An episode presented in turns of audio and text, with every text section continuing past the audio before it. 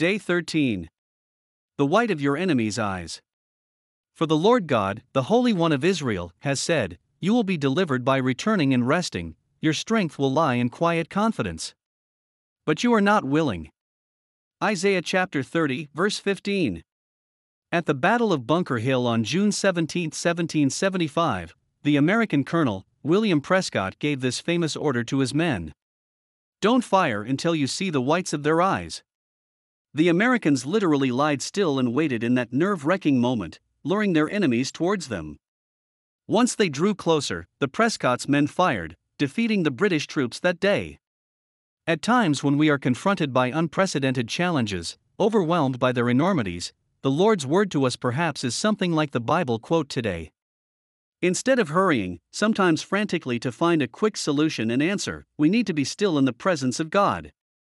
Returning indicates that we may have wandered away from the path of the Lord. Resting tells us that we may have tired ourselves out in fruitless labor. Our strength is insufficient. We need supernatural help from the Lord. That strength that we need so much in extraordinary times lies in our confidence in the Lord, our trust in His love for us. The way forward, that wisdom and overcoming strategy can only come from the Lord. Imagine you are one of Prescott's soldiers. That short time in waiting for the enemies to come close enough to see the white of their eyes must be so unnerving, to say the least. Your life depends on the right moment to act, and act rightly. Lying in stillness, then comes the time to raise. Suddenly, strength arise, the tide turns. The enemies are defeated. Sometimes we need to be hidden in the Lord.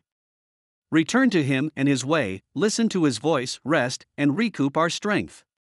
Only if we are willing, then we will surely experience mighty breakthrough in prayers, ministries, finances, health, and relationships. Are you willing?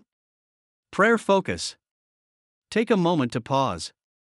Allow the Lord to help you to size up your situation.